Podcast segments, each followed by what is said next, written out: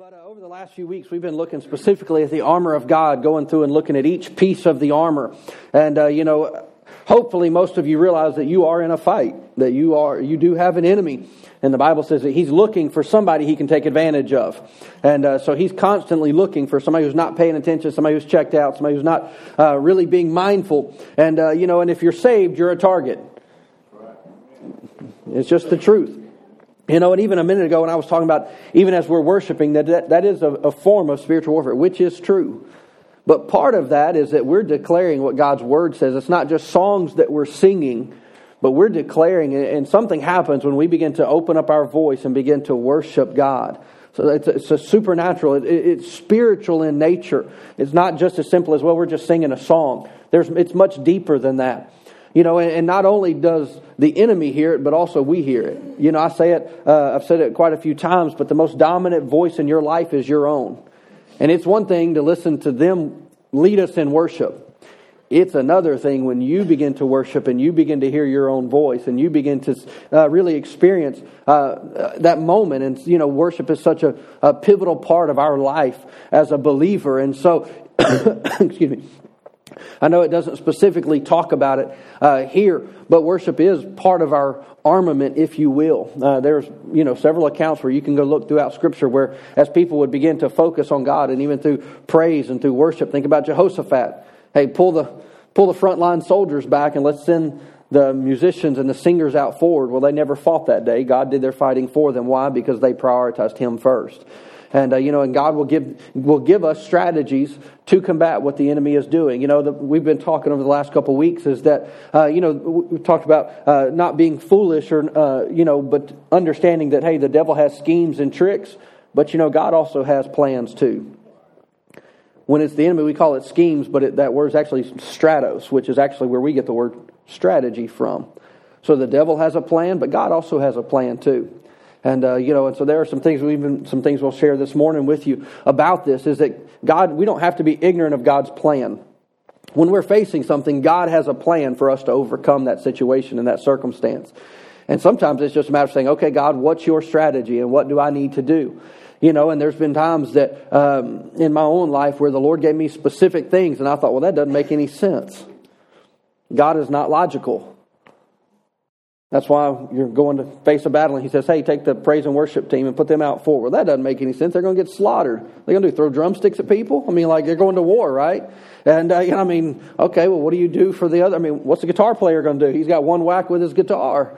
I mean, what are you going to do after that? It makes no logical sense, but God is not logical, but yet his weapon and even the way in which he fights is different. And so, you know, uh, this morning we're going to look specifically at the helmet, of, and we'll look at the verse here in a few minutes in Ephesians. The helmet of salvation uh, is what we're looking at this morning. And, uh, you know, uh, let me just give you a little bit of detail because uh, Paul was writing and he was really using a Roman soldier's attire to help communicate spiritual truth.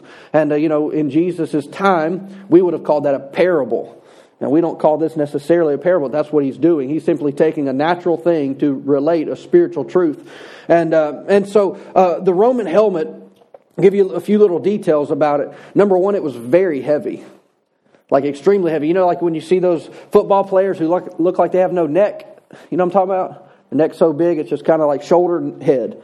And there's no neck really. Why? Because their neck muscles are huge. Well, a lot of the Roman soldiers, um, they were known as having very big, thick in the South, we'd say stout boys. You know what I'm saying? Like that boy over there, he's stout. Yeah, the Romans were very in shape, but uh, it was very heavy. But uh, and I'll give you a few more details about that. But it was also very ornate. It wasn't just a piece of metal strapped to their head. It wasn't just like a football helmet, and uh, you know necessarily. But uh, it had uh, most of them had very intricate carvings on them, pictures and all kinds of things drawn on them. And I'll tell you, there was actually a reason. Uh, well, I'll tell you here in a few minutes. But uh, but some of the things that were common were to have a beautiful scenery. So if somebody loved the mountains, they would probably have a mountain range, or if they loved this or that, and some of them would even have food, and some of them were even their helmets were even shaped into the the uh, shapes of animals. So, like, you know, when, like, I would use this. Here you go, Adam. Here's your little shout out. The Packers fans wear what on their head? Cheese. A block of cheese, right?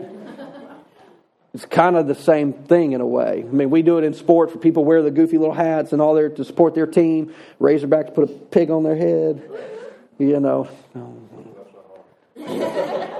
I didn't say it, but amen. And uh, but uh, so they would. Uh, so they would shape these things in different forms, but for the uh, most part, and then also one of the other things that was very common was they were very ornate. Now remember, this is battle, but they would have what's called a plume. Some of you have seen it. It's the feathers that go straight. It looks like a mohawk.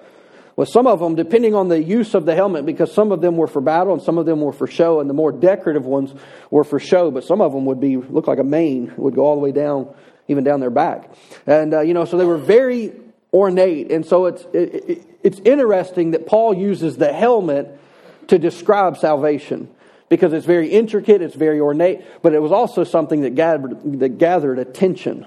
A Roman didn't walk by that you didn't look because it was a piece of artwork that was walking. Because we take artwork for granted many times a day, but I mean, can you imagine hand tooling and carving an entire scene onto the side of a helmet? And so it wasn't common, and yet everywhere they went, it made a scene. Well, as believers, we're saved, we're redeemed. We should be making a scene. Not in a foolish, arrogant kind of way, but there should be a noticeable difference between us and those who do not have Christ in their heart. Not like we're better, but in the sense of what do you have and how do I get it? There's something about you. And, and you know, and even, and I believe that's much of what uh, one of the reasons that Paul was really relating this to um, the attire or to um, the helmet. And so, one of the things about this helmet was that it was, as I said, it was very heavy, and uh, and so it was fit very tight to the helmet to their head for obvious reasons. When you know when you're playing football, you don't want your helmet spinning around backwards, do you? Why? Because you're to get blindsided because you can't see anything coming from anywhere. No, and so it was fixed very tightly, but it was made of brass and um, also leather, and it had a very thick sponge-like part on the inside of it, so that it could actually absorb a blow. Think of a, again, think of a football helmet. That's the closest thing I. You know, we have padding on the inside. Why? Because they're trying to keep from having concussions. Well, they were wearing these helmets and they, had, they were padded. Why? Because, for one, there wasn't anything that could penetrate that helmet. Not a sword, not a battle axe. You know what a battle axe is? Looks like it's a huge axe. Even somebody smashing you with that couldn't break through that helmet. Well, that force has got to go somewhere. And if that metal is just sitting straight on your brain, you're going to get knocked out. And so they were actually pretty smart in the way they designed the helmet was even for that. And so, um, you know, and so it was this real thick padding, so there would be no harm. And so it also protected, it was, so it would protect the head, the cheeks, and the jaw. It came all the way around uh, on the sides. And so, and that was really just trying to protect their vital organs. And, I mean, you know, I don't know how many of you have ever been hit in the mouth with something, but it hurts pretty bad, or the jaw, or, you know, those types of things. And so they were trying to the best of their ability to protect the head. Because here's, you know, one of the things that many of you, and I think most of us can understand, is that you can have a part of your body that hurts and still function pretty well. Right? When your head, when there's something wrong up here, everything else can stop. I mean, you get a bad enough headache, you're like, just put me in a dark room and leave me alone. Why? And it's that, that pressure. And so what they were trying to do was to protect the head. And yet Paul tells us here, if you're going to protect your spiritual mind, you're going to have to have a helmet. It's the, the helmet, which is salvation. And so we have to be mindful, and this is different than just knowing the Word of God. Because you can quote Scripture all day long, and many people do this, and yet it have no effect in their life. When we're talking about salvation, what we're talking about is actually applying that scripture to our day to day life where we can now live differently, walk differently, think differently, be different. Um, you know, and so uh, let's turn over to Ephesians chapter 6. This is our kind of our one of our main verses, main uh, text, if you will. But starting here in Ephesians chapter 6 and in verse 10, he says a final word be strong in the Lord. So our confidence is not in ourselves, our confidence comes from the Lord and in his mighty power. So you may not feel strong, but God in you is mighty. That's important to know. He says in verse 11, put on all of God's armor so that you will be able to stand firm against all the strategies of the devil. For we are not fighting against flesh and blood enemies, but against evil rulers and authorities of the unseen world, against mighty powers in this dark world, and against evil spirits in the heavenly places. So you have an enemy? Therefore, put on every piece of God's armor so that you will be able to uh, resist the enemy in the day of, of, evil. Another way you could say that is uh, put on God's armor so that you can win every time the enemy comes. We don't have to live defeated lives. No, so that we can stand strong even in the midst of adversity. It says, Then after the battle, you will still be standing firm. Verse 14 says, Stand your ground, putting on the belt of truth and the body armor of God's righteousness. He says, For shoes, put on the peace that comes from the good news so that you will be fully prepared. In addition to all of these, hold up the shield of faith to stop the fiery arrows of the devil. And in verse 17, he says, And put on salvation as your helmet. Put on salvation as your helmet. Now, one of the things that we need to understand about this is the word salvation simply means this it means that um, to be delivered from something to something. So when we get saved, what happens? We get delivered out of the kingdom of darkness and into the kingdom of light. Is that not what Scripture tells us? We get delivered. We get rescued. God sent Jesus for what? To rescue us from the power of death and hell and of sin. That was the reason that Christ came. So we were delivered out of sin and death into newness of life. That's what that, I mean. That's the simplest definition I can give you for salvation. Now that it's a very broad spectrum, but ultimately that's what God does. God wants to deliver you from sickness and deliver you into health. God wants to deliver you out of poverty and into blessing. That's the way God works. He moves us from one place to another. That is God's desire in every area. And you're like, well, how do I know if it's God's will? Look in the Word, but is it for your blessing? Is it for your good? That's one of the ways, because why? Because God's not out to harm us in any way. God's not trying to teach us a lesson. He's brilliant. He doesn't need bad things to teach us anything. He doesn't need that, but and it's important that we understand how God works.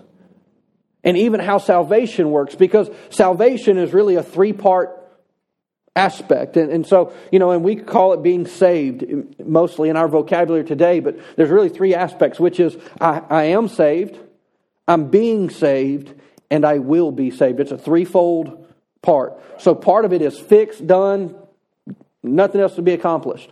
That's it, that's my spirit, man. It says the moment that I became saved, I became what? Alive unto God. I was separated from God because of my sin. I was born into sin. And so I was separated from God because of the, ultimately because of Adam and Eve's fall. But the moment that I asked Jesus to be the Lord of my life, what happened? I, my heart was changed. The Bible says that I had a heart of stone that was resistant to God.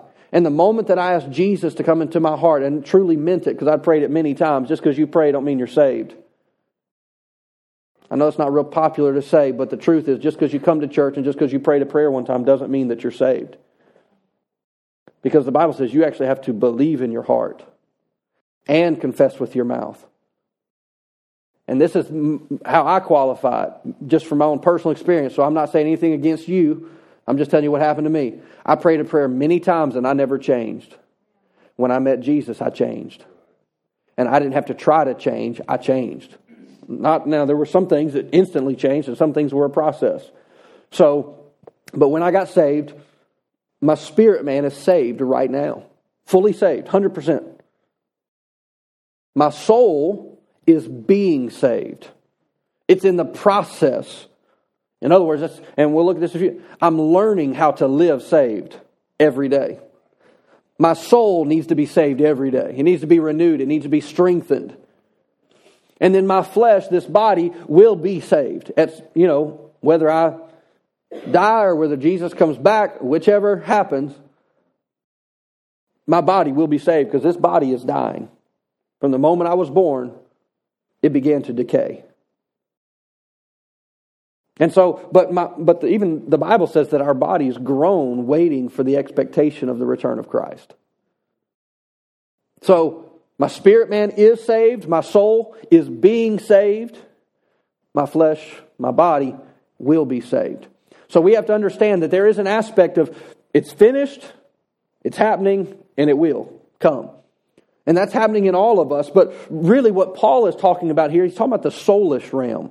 He's not talking about our eternal destination. I don't have to worry every day when I get up of, oh man, am I going to go to heaven if I die today? No, I'm going to go. Why? Because my spirit man is fixed. That's a finished work. But my experience of salvation in this life is not determined by my spiritual salvation. My experience in this life is largely dependent upon the salvation that I have walked in light of in my soul. Like, let, me give you an example of this. How many of you know the verse that says, Where the Spirit of the Lord is, there is freedom? Now, that, that verse actually means absolute freedom, absolute liberty, no restraint, no holding back. Now, let me just ask you a question. You don't have to answer, you don't even have to move, you don't even have to blink. Are you free in every area of your life? Well, how can that be? If the Spirit of God is in me, and where the Spirit of the Lord is, there's freedom, complete, absolute liberty, then why am I not walking in freedom in every area of my life? Because you have need of salvation in the soul. I have need of salvation in my soul. And so, if I want to experience more of the power of salvation, I actually have to apply and, and, and just like, well, okay, you're talking a bunch of weird stuff. I don't understand. You've got to learn to think the way God thinks. You've got to learn to think in line with the Word of God. Not what my experience is, not what my thoughts are, not what somebody else with an opinion has to say. What does God say? Because that's going to protect my thought life. It's going to protect what I meditate on. This is more than head knowledge, this is heart application. It's one thing to know truth, it's another thing to walk in truth. There's a lot of people that walk around and say, Jesus is Lord of my life. No, he's not. Lord means supreme master. If he ain't in charge, he ain't Lord. So you can call him Lord, that don't mean squat. It's when he challenges us, do we say yes, sir, or hold up? There's a difference. Our response is yes, sir. If we're going to walk in the light of Scripture. Because we all have that hesitation moment when the Lord challenges us, us in an area. And we're like, mm, nope, I don't, I don't want to do that. Let me pray about it, Lord. I'll get back to you. Okay, go ahead and pray because you're going to hear the same thing. I'm going to say the same thing again to you.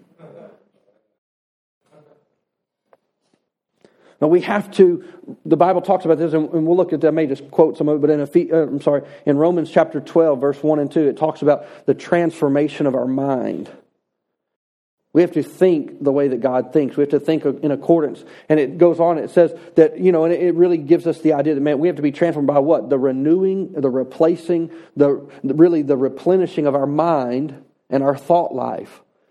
And it says here, and Paul's giving us the example, he says, the helmet of salvation which is going to protect you, but it better be fastened on tightly. Many people hold on to their salvation loosely and they wonder why they get blindsided. It's because their helmet's done spun around and they can't see where they're going, and the enemy comes up and smacks them. No, I want to make sure that I have salvation f- firmly fastened. It's not a casual conviction. No, this is what leads and guides my life is the man who died for me and bled for me and paid the price for me. That's the, the lens through which all of my life now goes. And, so when I understand this and I begin to find Scripture and I begin to apply Scripture to my life, not just in a mental part, but really like, okay, God, I know that this verse was for me. I'll give you an example of this years ago now. The Lord, I was just reading the Bible one day, and a verse really stuck out to me, and it became a verse that challenged me for several years. And I had to ask the Lord to help me to figure it out. And it was this it was in Proverbs, and it says that the Lord delights in just scales. And to me, on that particular day, that verse stood out to me. Now I know that's a kind of obscure verse. You're like, well, what does that mean? And in my life, I was extremely out of balance. I was extremes, just one way or the other. And what, the, what I've really, and what the Holy Spirit began to stir in me was, I want you to be more balanced in your time specifically. I was a workaholic. I worked all the time. Some of you still think I am, but there are days of that. But, I, but the Lord began to tell me, David, you need to learn to rest. See, the problem was I couldn't even take a day off. I felt guilty for taking a day off at all. I mean, for my adult life, all I did was work seven days a week. It's all I knew. Why? Because I found my value from what I did. Well, that's not healthy. I need to find my value from who I am in Christ, not by what I do. Well, that's unhealthy. Is working good? Sure. You ought to be productive. We were created to be productive. Before the law, Adam had a job take dominion over the garden. Adam had a job. Now, it wasn't by the sweat of his brow, that was part of the curse. Before the curse, Adam had a job. So I'm not saying anything against that. But it had gotten out of balance, and it took a, a specific verse. Well, then I had to do something with that verse. And for several years, I had to have the, the help of the Holy Spirit to help me learn it's okay to say no. It's okay to let something drop. It's okay. The world's not going to fall apart if I don't do every little detail. And to be able to say something like this, which is hard for my personality, it's good enough. That's hard for me because it can always be better. It's clean, but it could be cleaner. It's organized, but it could be better. And I, I mean, some of y'all probably laugh at that, but I've had to actually have the Lord help me learn how to chill out a little bit and just say, that's okay. Because in that drive, and part of that, why? Because God did not save me to wear me out doing stuff. God saved me so that I could live a life that would glorify Him, that I could influence other people, and I can experience His goodness and His power. And I'm going to do some stuff along the way. But He saved me so that I could know Him, that I could walk with Him. And that's what's important. So here's the thing is that we've got to learn to think like saved people. When you got saved, you still thought like a heathen. All of us in varying areas still have some thought of ungodliness that we carry. Some of those are strongholds, some of those are iniquities, they're family things that we've learned. Just by the family that we grew up in, we learned certain mentality, certain things, certain approaches to life. And so now we're still carrying those. Well, for that to be broken, you're going to have to learn to think like a saved person. And it doesn't just happen in a moment. We have to put on the helmet of salvation. We have to choose to renew our mind by the Word of God.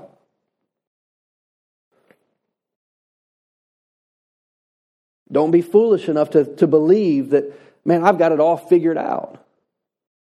This is what one thing that I am supremely confident in. As long as I'm breathing, God is still working on me. Amen. Forever. I will never be a finished product this side of heaven. And so, with that in mind, I want to make sure that I'm taking the Word of God not just in theory, not just in mental assent. I actually want to apply it to my life, to my heart, to my soul, so that what? So that I can wage a good war. Because the thing is, is that when I apply salvation to my life and I understand what God has done and what He's wanting to do, is that every time that I overcome an obstacle in my life, a stronghold in my life, every time that the devil loses ground in my life, guess what? He's losing ground. I mean, think about somebody with leverage in your life. They kind of, you know, use, you know, uses as example, but somebody has like something they could blackmail you with. You better do this, or I'm going to tell them what you said. And they're pressing you and pushing you, right?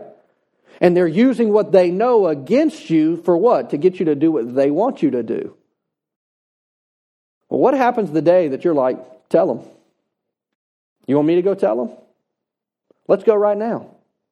Why don't you just come along? They've lost their power in that moment. Why? Because you're just like, I got nothing to hide. When we allow the Word of God to change us, what happens is the devil loses his influence.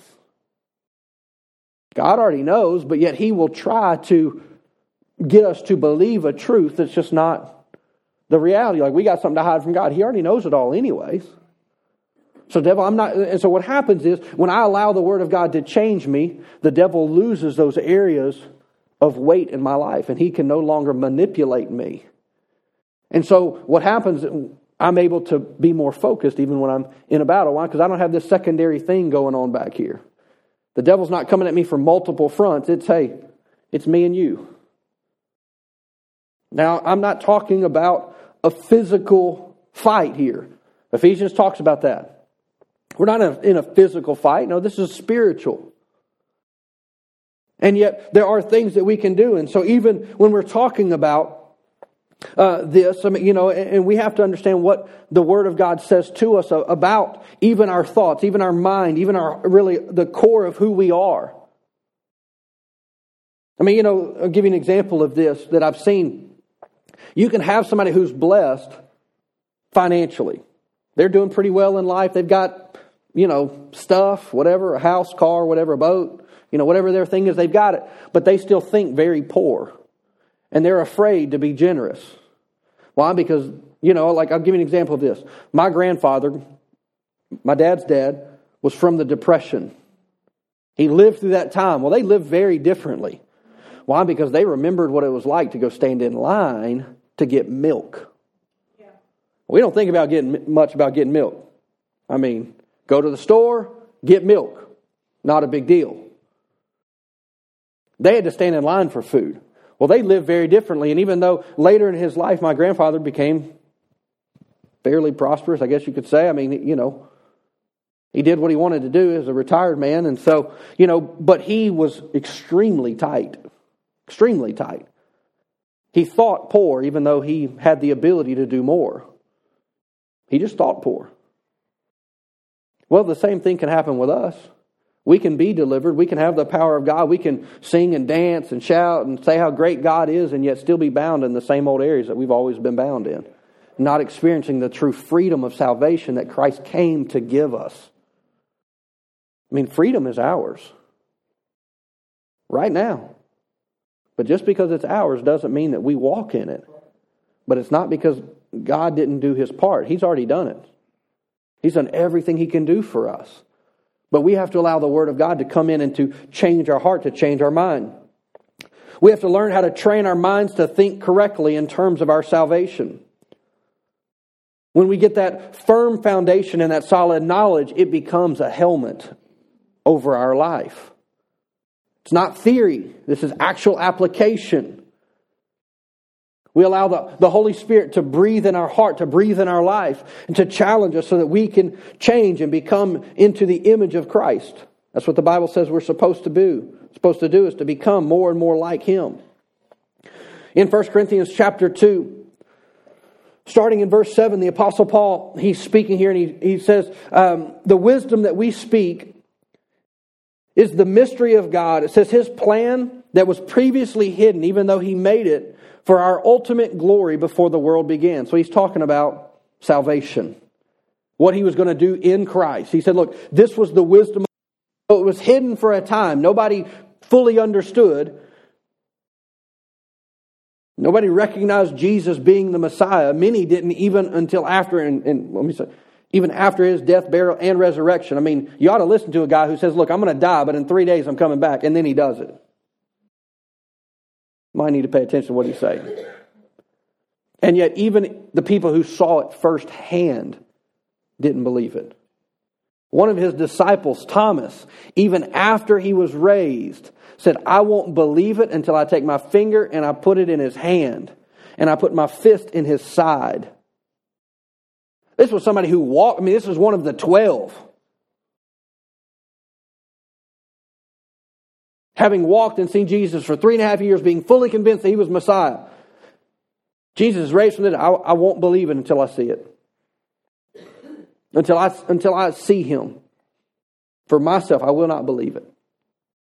So many people walk through life from that. Until I see it, I, I won't believe it. You've got to learn how to step over and, and where you put faith in the Word of God that says, I believe before I see.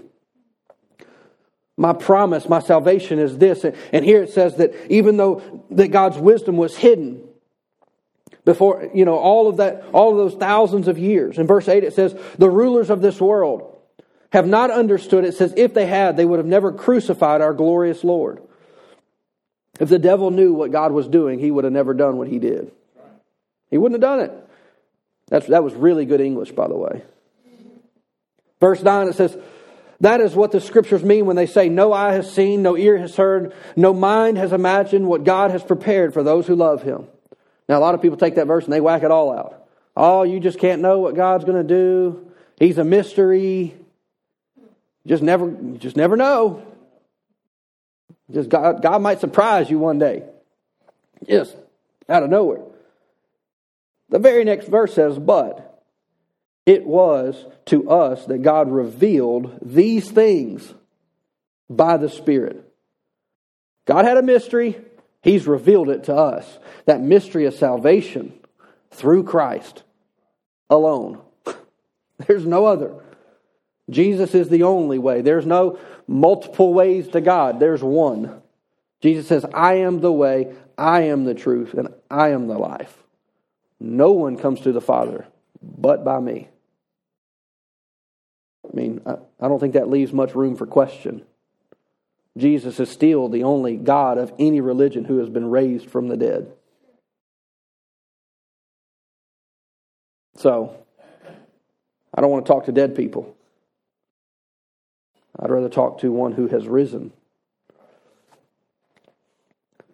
It says so God has revealed us, revealed these things to us by His Spirit. For the, for His Spirit searches out everything and shows us God's deep secrets.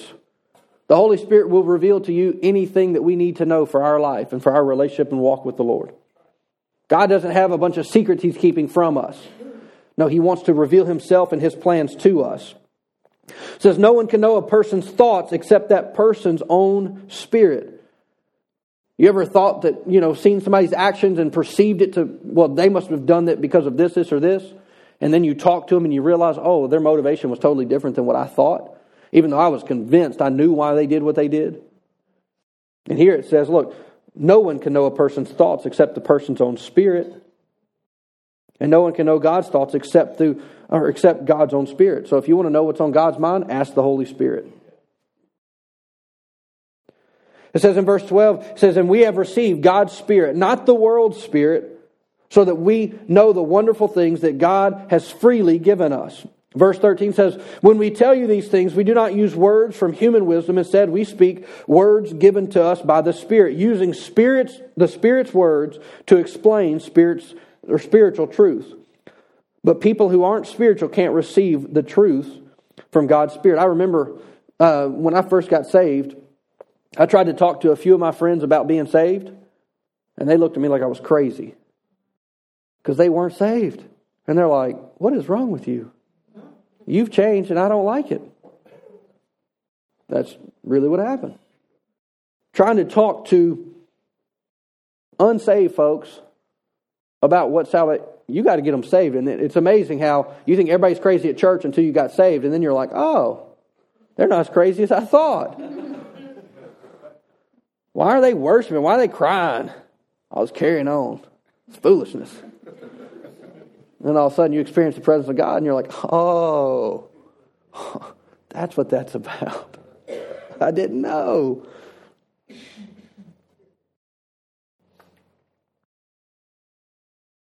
So people who aren't spiritual can't receive truth from God's Spirit. It all sounds foolish to them and they can't understand it. For only those who are spiritual can understand what the Spirit means.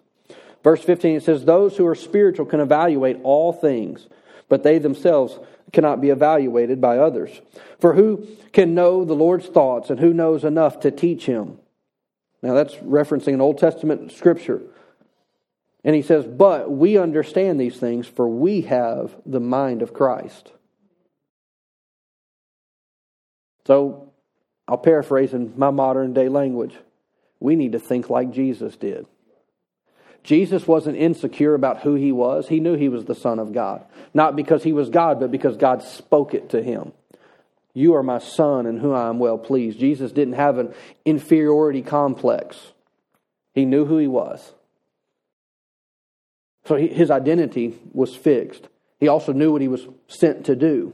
I've come to do the will of the one who sent me. He knew that. Again, he had to discover that. It wasn't just that he was born at two years old and like, hey, I'm the Messiah. Y'all be nice to me.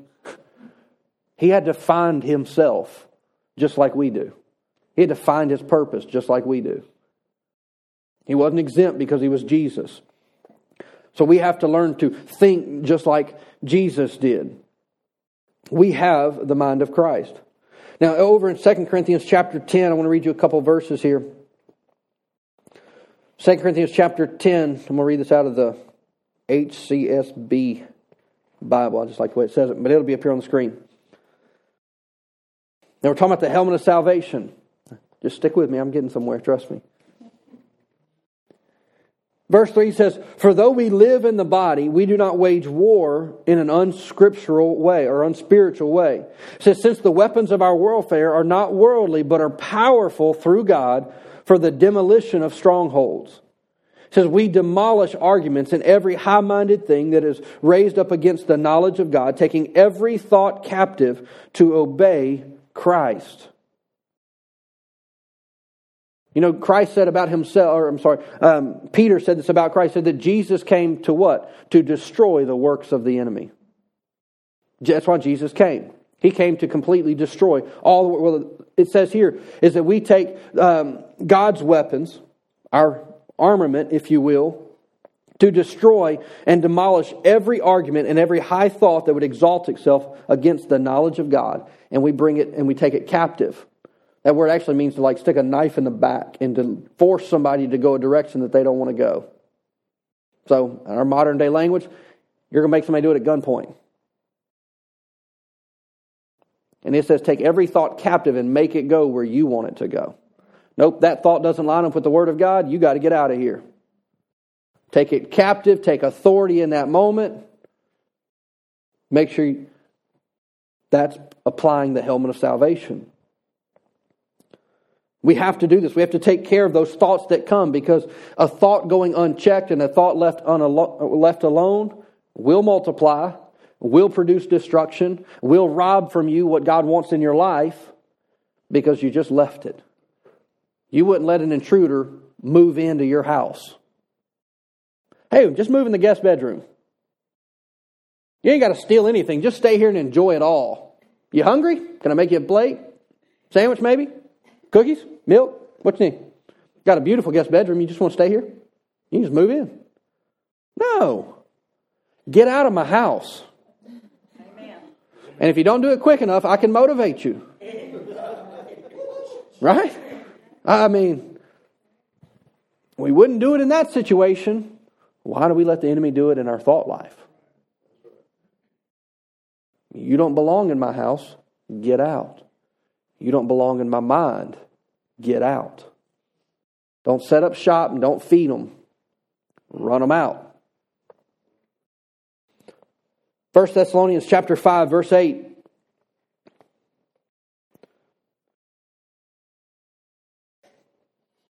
It says, Let us who live in the light be clear headed. Don't be, uh, James calls it, don't be double minded. Let those who live in the light be clear headed, protected by the armor of faith and love, and wearing as, a, as our helmet the confidence of our salvation. Wearing as a helmet salvation. The New King James says it this way uh, that uh, as a helmet, or that the helmet is the hope of salvation. The Amplified adds and says that it's the hope and the confident assurance of salvation. Part of our, um, of really the helmet of salvation is this, is that we have hope. The, the Bible actually gives us instru- instructions and says that we don't hope like those who are in the world, is that we actually have a different hope. Here's the uh, quick, I don't have time to teach on this, but I'll give it to you quickly. Hope is a confident expectation of good. That's all it is. But do you know without hope, your faith can't do squat? It takes hope for your faith to work. Hebrews 11, verse 1. Now, faith is the substance of things hoped for so without hope, faith has nothing to give substance to. So if my marriage is falling apart, but I don't have a picture of what a solid, strong marriage looks like, I have nothing for my faith to go to work with. So I have to say, okay, I acknowledge my, my marriage is falling apart, but God, I'm going to get a picture. Me and my wife love each other. Our, our home is happy. We're peaceful. We ain't arguing all the time. What does a good marriage look like? What would it look like if your kid had come back to the Lord? What would it look like if you were healed and restored to full health? I have hope. I have a confident expectation that God is going to work for me. That's hope. But you got to have hope. The helmet of salvation is this, it, partly, or in a large part, I believe, is that I have an expectation that God wants to do better for me than what I have right now. And so I'm not going to let discouragement come and frustration come into my life and stay. A discouraging thought may come. You can't do that. Okay, Philippians 4 says, I can do all things through Christ. Devil, you're right. I, I may not be able to do that. But Christ in me, the hope of all glory, says I can.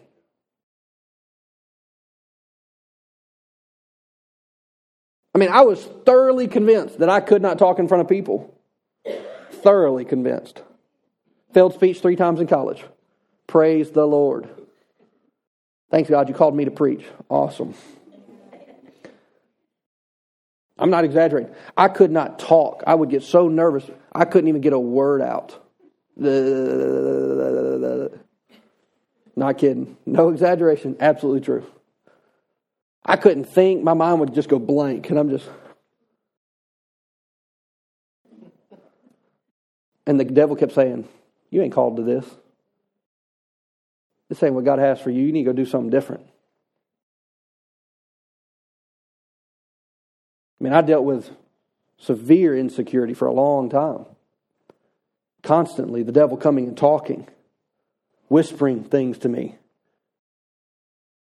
I mean, I'm talking about from a young kid all the way up through teenage. I mean, I could, I could, I mean, I was probably, I don't know, my late 20s or 30s before I ever became secure just to be me and to be okay with that. It took me a long time to get there. And it wasn't until I'd found my identity in Christ and my value was in Him because remember what I said earlier about being a workaholic? That's why I was such a workaholic because I found my value in that because I was insecure. So I worked like a maniac to do everything for everybody so everybody say I was great. So even the motivation wasn't money, it was that's where I derive value from. So I had to learn how to put on the helmet of salvation and say, my value is not in what I do. My value is in who I am and who I've been made to be. That changed my life when I actually understood that in a very deep way. But that took the Holy Spirit walking with me and teaching me and helping me to understand and to unlock some spiritual truth. But I had to actually get to a place where I could see a different future for my life. I would have to see it in my mind's eye, me actually preaching and talking and saying, God, I can do this because you've called me and you've equipped me and because I can do all things through Christ. And I had to be able to see that first because I couldn't see it. This is how I passed speech in college. I started preaching. Per- persuasive speech. Why is the Bible true? That's how I passed. With a B. Praise the Lord. It's the best B I ever had in my life. I just took everything. I said, How can I take Scripture and apply it to whatever I got to talk about? I got five minutes, surely I can make it. Some of you would love it if I just talked for five minutes now. You're like, Is that even possible? At one time, that was a big deal. No, hope is vitally important to our hearts and our minds. Hope believes that there's something better in the future. I kind of got on this a moment ago, but hope is truly the ignition point to faith. That's where faith starts, is with a picture of something better. This doesn't have to stay this way. I don't have to be in pain. I don't have to have lack. I don't have to, you know, be in a dead end job with no with no opportunity to do anything better. No, I, I have an expectation. Here's the thing about hope. Let me say it this way: when you lose hope, you diminish really God's ability to work in your life. So, what we don't want to do is to ever diminish or lose sight that God is on our side. The greater one lives on the inside of us. Greater is he that is in me than he that is in the world. So when the enemy comes, you might need to say that to yourself a bunch. Greater is he on the inside of me than he that's in the world. Greater is he on the inside of me than he that's in the world. And you may have to keep saying it. By his stripes I am healed. By his stripes I am healed. Woman with the issue of blood, if I can just touch the hem of his garment, I will be made whole. If I just touch the hem of his garment, I will be made whole. What happened? She got the thing that she hoped for. She received it. Why? Because she would not let go. She never lost sight that God was on her, on her side. And so here's the thing that you have to do is you have to hold on to your hope. It is your confident expectation for good. Believe that God will work on your behalf and watch Him do incredible things in your life. But you got to believe. You know, here's just a, a little bit of a, a side thing that I, that I want to give you as an example because I believe many times spiritual things in the natural just seem so ordinary. But I, I want to give you the wisdom of God and I, uh, something that practically happened in my life as an example of this because it was the helmet of salvation. Why? Because the word salvation means to deliver, to save, to heal, to restore. All you know, that's what salvation means. It's lots, lot of information. But sometimes God's salvation looks very much like nothing. A number of years ago, I don't remember how long ago now, it's been quite a few number of years ago, I was in Colorado snowboarding. Praise the Lord. Jesus is in the mountains, people, I'm just telling you. Cool, crisp air, praise God. And um, But I was up there and it was actually over Super Bowl weekend. I remember it pretty well. We had gone over with several families uh, from our church in Kansas where we were. And uh, so we went over, I don't know, it's on a weekend, obviously, because Super Bowl weekend. And I remember I'd been there. I think we got, we went early because, you know, I just get in as much as you can. I think I was on my third day of snowboarding at that day and had another day the next day. And, um, and so, you know, just having a good time, been on the mountain for three days, and we're sitting there watching Super Bowl, sitting at this house. And, you know, families, there's, I don't know, 15, 20 of us there, a lot of people. And um, we're sitting there, and so one of the family members had one of their sons worked at Breckenridge. Uh, and so he was there, and I, I overheard him make a statement. And it was so subtle because I wasn't even a part of the conversation. I'm watching the game, talking to other people. But he made the statement. He says, The only people that don't wear helmets are, are out of towners. They're the foolish ones. All the locals wear helmets. I was like, okay, well, it doesn't say anything to me. I mean, I don't go jump, you know, I ain't jumping off cliffs and doing crazy stuff. But the longer I sat there, the more it just bothered me. I mean, like, and we're at the beginning of the game. And I mean, it, just something on the just that kept going in my heart. Only fit, foolish people don't wear helmets. Only foolish people don't wear helmets. Over and over and over. I told Dare, I said, at halftime, we're going down to the ski shop and I'm buying a helmet. this is not, I mean, I, absolute truth. The next day, I'm on the mountain, the last run of the day, or right at the last run. I'm in the big middle of a ski slope. Now, I don't know how many of you know this. I don't know how many of you have ever, ever been snow skiing. The dangerous place is in the trees, which I spend a lot of time in anyways because I just like it. And, uh, you know, it's an adrenaline rush, whatever. But um, never wore a helmet. Never thought I needed one. Thought I was cool because I didn't wear a helmet. This is the end of my fourth day. I'm pretty physically exhausted.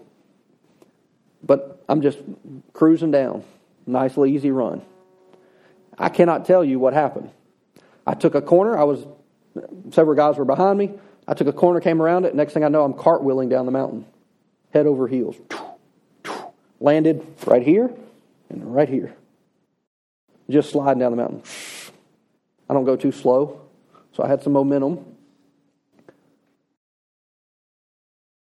And I got up, and I didn't really think a whole lot about it. I was like, man, I'm, I don't know, like, what just happened? because that shouldn't have happened. I have no idea. Still don't.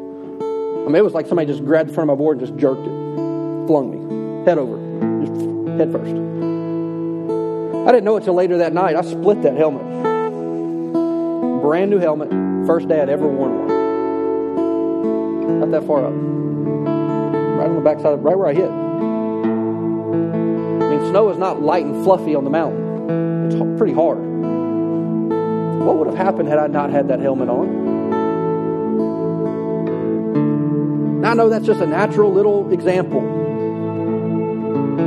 But I know this because I was wearing a helmet, I was protected. And if I had not been wearing that helmet, I don't really know what would have happened.